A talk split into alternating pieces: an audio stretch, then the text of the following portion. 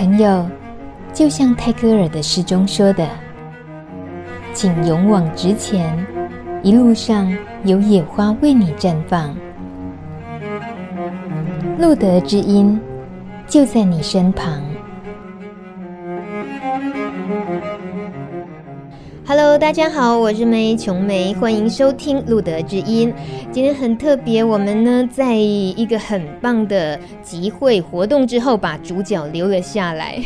这个集会活动呢是呃路德所举办的一个爱滋小学堂。那么今天刚好小学堂聊到了关于感染者朋友的一些权益的问题，常会碰到的，比如说保险啦、遗嘱方面的事情。这样的小学堂里头，其实主要是让感染者朋友参与，还有艾滋的工作者参与，但是你想想看，小学堂诶，有这么多实用的讯息，怎么可以只有这些人听到呢？所以我们当然是把这个主角扣押起来，继续呢就用路德之音，用广播的方式把一些重点整理好，然后让所有朋友们都有机会也一起了解。那么今天介绍这位主角，就是外籍艾滋联盟的秘书，也是艾滋权益促进会的社工叶嘉瑜，嘉瑜小美眉。虽然她很资深，不过她真的看起来只是小美眉，好吗？佳宇你好，你好，哎，谢谢谢谢那个主持人说我是小妹妹，我太开心。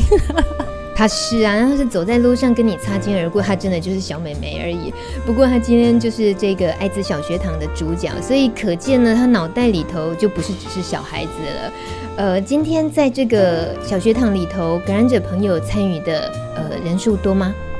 蛮多的，大概有十五位，对。然后以我们小区堂的经验来讲的话，算是很多，而且大家也很踊跃在讨论一些感染者权益的问题。所以今天有特别 focus 在呃，像是保险和遗嘱方面的主题，对不对？这个琼美自己哦，觉得遗嘱这个东西对任何人来讲应该都是很重要的，但是特别需要在爱滋小学堂请到嘉瑜，然后呃能够再帮大家厘清很多关于遗嘱这方面该注意的事情的话，可见他绝对有比我们所认知的可能就不是那么的容易了。所以今天主要会提醒大家的内容是哪些？在遗嘱这个部分的话，主要是提醒大家遗嘱要有效力。就是说，不能说你你花了心血写了遗嘱，然后却是一个无用的遗嘱，那这样子的话，呃，你这个心血就白费了，而且可能也没办法保障说你遗嘱想要交代的后事是什么啊这些的，所以会。跟大家介绍说比较有效的遗嘱，比如说公证遗嘱或者是密封遗嘱这一种的，然后怎么写的方式啊，然后怎么写才不会出错啊这些的。要写个有效力的遗嘱，这个当然我们都要知道啊，要密封是不是？还有要公证嘛？哎，这个我都听得懂。但问题是，为什么大家那么容易犯这方面的错？尤其是艾滋感染者朋友，他们会特别遇到的困难比人家不同的地方。我觉得我们很多的朋友，他们基本上因为呃个人隐私的问题，然后没有跟家里面的讲说他的感染者身份，那但是倒是是他的比较亲密的伴侣知道他的感染者身份，那可能在遇遇遇到死亡的这个问议题的时候，陪伴在他最后就是最后这一段的是他的伴侣，所以我们很多的我们会希望说。如果我们的感染者朋友在有有一些后事是要交代他的伴侣去执行，比如说我们常常遇到他希望把他们他的什么动产啊或不动产一部分留给他的伴侣，请就是因为感谢他这段时间的陪伴怎么的，那就必须要立个遗嘱，有一个法律的保障。那另外一个部分就是说，呃，我们有些朋友希望说他的遗体的处理的方式可以交由他的伴侣去处理，什么要火葬啊，要树葬啊，要海葬，要骨灰要撒在某个海域啊，这种东西如果你没有血缘关系的，你是没有办法去帮他执行的。那这个就要透过法律。那什么？那透过法律的程序就是用遗嘱写遗嘱的方式，所以会特别跟我们感染者朋友讲到这些，是因为事实上。的确是会遇到这样的问题，那怎么样让你死后你你也可以开心的前往地方另外一个世界，然后你的伴侣也可以比较安全的，可以比较有权利的去处理你的事情，就是透过遗嘱。他们回应回来，通常遇到的问题是什么？我觉得最大的问题就是说，呃，有关于比例啦，因为因为我们民法有规定，遗嘱还是要有一定的，就是遗产有一定的比例是要给你的家人，所以很多人就会说，可是我就是跟我的家人不合，那那我一定要分财产给他吗？那这个时候就很残酷的要跟他们讲说，是你一定要分一定比例的财产给他们，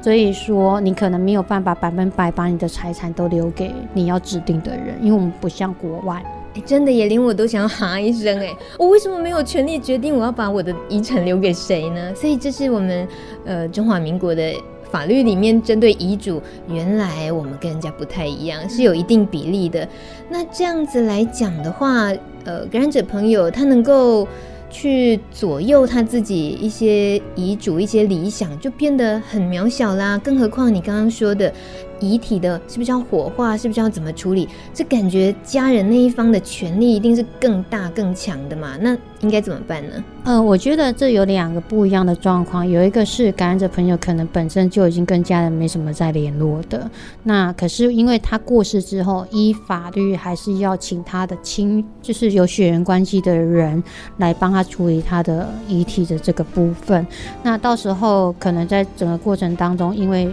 本来就是我们没有那么好的关系，然后又因为这件事情导致我可能有曝光，或者是他就更对于我的这个人就更加的憎恨或干嘛的，所以我们就会特别要去立一个遗嘱，比如说我就是交代给谁，那个呢也比较方便说，哎，我们以后警方可能在处理你这一块，我发现你有遗嘱啊，确定说这可以交给谁去做，警方也不用特别去找你的家人，就有交给谁去做这样子。那另外一块是说，哎，可可能跟家人关系很好。那你觉得你在可能我已经感染，然后到死亡这一刻，我都不希望让我的家人知道我的身份的时候，那个遗嘱也算是一个效力啦，就是你可以指定谁。来帮你去处理你的后事，这样子，我觉得遗嘱它可能除了财产分配之外，有一个东西就是指定谁处理你的后事是很重要的。然后怎么处理方式，你有白纸黑字讲清楚，那拿了这个东西的人就比较有权利去说，好，我是针对于他的愿望来去处理的。当这样子的讯息告诉感染者朋友的时候，他们这个执行上，你遇到过什么样的状况吗？我觉得就是写的不清不楚啦，因为真的没人写过。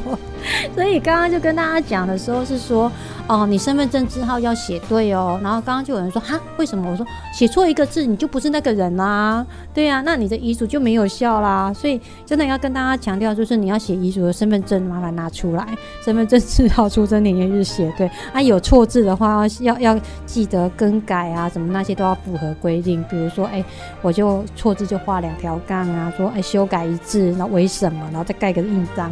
不然的话，你有错字用立可白涂，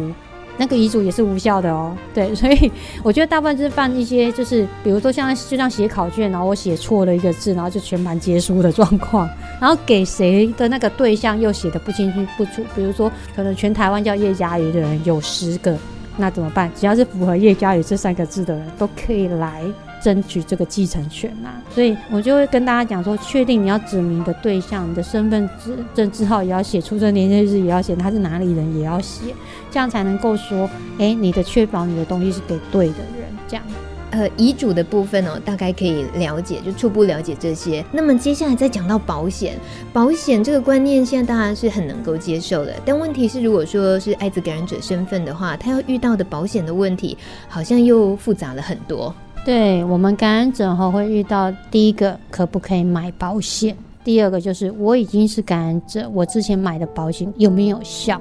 就是说我该怎么去申请理赔？我相信没有人就是这种很熟悉这种保险理赔程序的。有时候我们就是感染者遇到保险理赔的时候，常常会吃亏，然后常常可能会因为不熟悉保险的相关法规，然后就被保险公司给呃恶意欺骗的这种情形都有。哇，你刚刚直接点了的那两个问题，我也都很惊吓哎！我是艾滋感染者，我可以保险吗？然后我可能很久以前爸妈帮我买的保险，可是后来我感染了艾滋，那好还有效吗？我好想知道答案，赶快告诉我们吧。嗯，其实台湾的目前的商业保单，那商业保单就是包含了寿险、投资型保单，然后一健康险。然后，跟意外险这些的哈，只要不是政府的保险，就叫商业保险。这一块都没有让感染者可以投保的机会。就是只要确定是感染者，你也很明确的告诉保险公司，那基本上保险公司是不会做你这一笔买卖的。对，所以感染之后你要买保险，基本上在台湾是没有办法的。那所以有说，呃，我们有很多的感染者朋友，他能够仰赖的可能不是只有商不不是商业保险，就是一般的我们的劳健保是他唯一可以仰赖的这样子，或者是他有在工作以前买的团保这样子。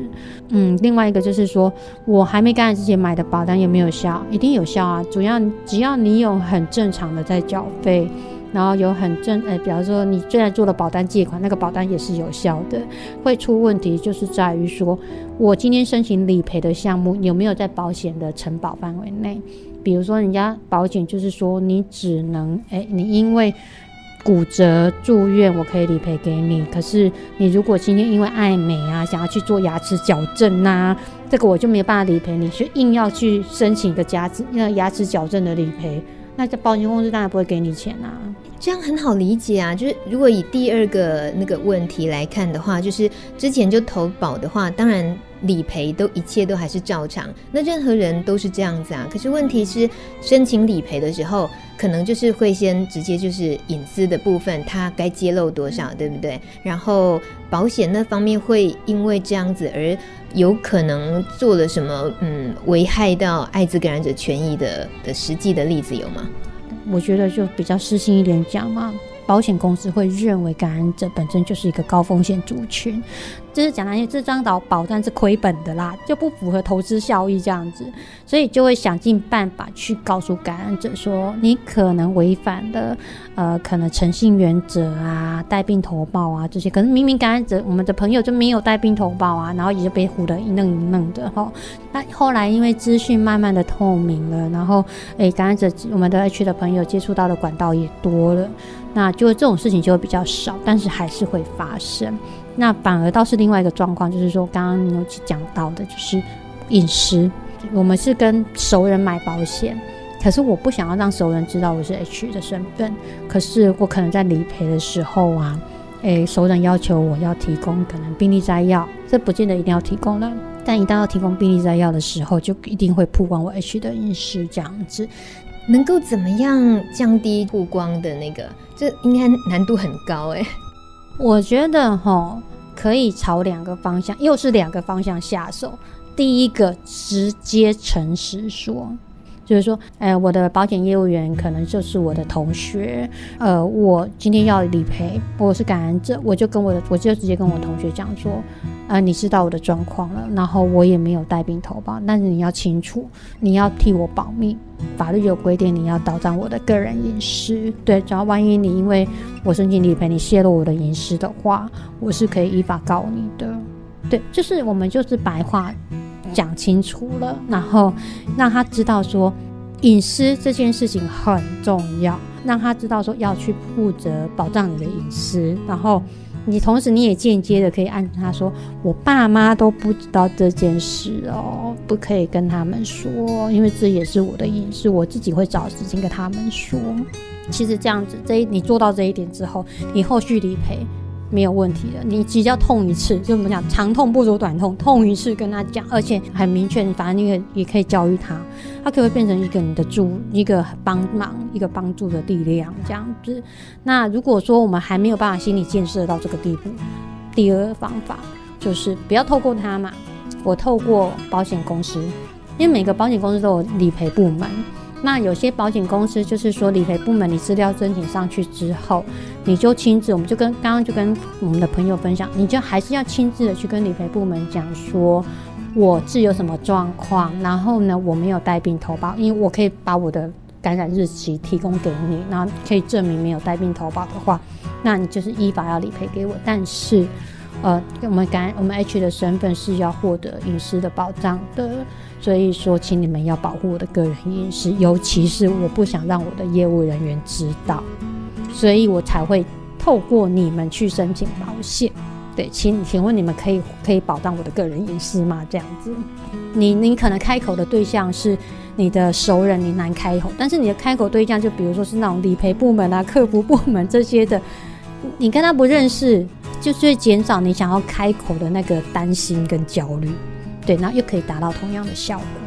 哇，那我大概可以懂得，就是感染者朋友在保险这个部分，应该是自己遇到的时候才会知道，哇，那 那个时候会可能会很头很大，一个头两个大。但是大家今天先听到了佳宇一些很实物面的，然后也简要的告诉我们这些处理的方式，大概呢知道了之后。当你真的实际上也遇到相关的问题，或者是你是艾滋感染者的家人，你是他亲密的伙伴，你想要帮助他的话，今天佳宇说的这些都对我们有非常大的帮助。那如果有更细节的需要帮忙的话，当然就不要忘了哪个单位呢？艾滋感染者权益促进会电话是二五五六一三八三，然后二五五六一四三八，然后我们脸书上面只要打爱知全促会就可以找得到我们。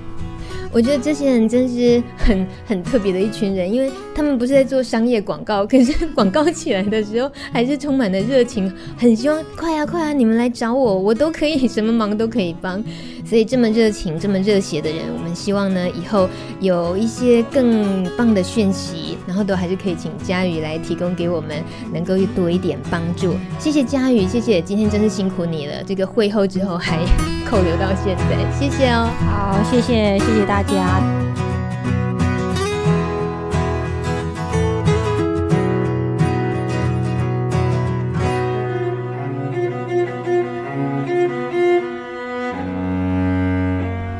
本节目由路德协会制作播出。